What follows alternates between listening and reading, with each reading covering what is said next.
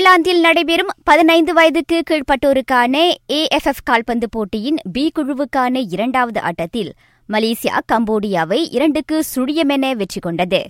மலேசிய அணிக்கு கிடைத்துள்ள இரண்டாவது தொடர் வெற்றி அதுவாகும். பி மணியம் பயிற்றுனராக இருக்கும் அவ்வணி நாளைய ஆட்டத்தில் ஆஸ்திரேலியாவை சந்திக்கின்றது. ஜெர்மனியில் நடைபெற்ற பருவத்திற்கு முந்தைய ஆட்டத்தில் தொட்டனம் ரியால் மெரிட்டை ஒன்றுக்கு சுழியமென தோற்கடித்து இறுதியாட்டத்திற்கு முன்னேறியது. நாளை இறுதியாட்டத்தில் ஸ்பர்ஸ் பாயன் மியூனிக்கை எதிர்கொள்கின்றது.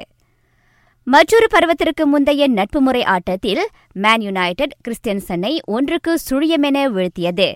அம்முடிவின் வழி யுனைடெட் பருவத்திற்கு முந்தைய அனைத்து ஐந்து நட்பு முறை ஆட்டங்களிலும் வெற்றியை பதிவு செய்துள்ளது. மற்றொரு நிலவரத்தில் காயத்தால் அவதியுற்று வரும் யுனைடெட் ஆட்டக்காரர் எரிக் பாயி ஐந்து மாதங்களுக்கு ஓய்வில் வைக்கப்படலாம் என தெரிகின்றது. கடந்த வாரம் தோட்டனமை இரண்டுக்கு ஒன்று என வீழ்த்திய நட்புமுறை ஆட்டத்தில் முட்டிக்காலில் காயமுற்ற பாயிக்கு அறுவை சிகிச்சை மேற்கொள்ளப்பட உள்ளது.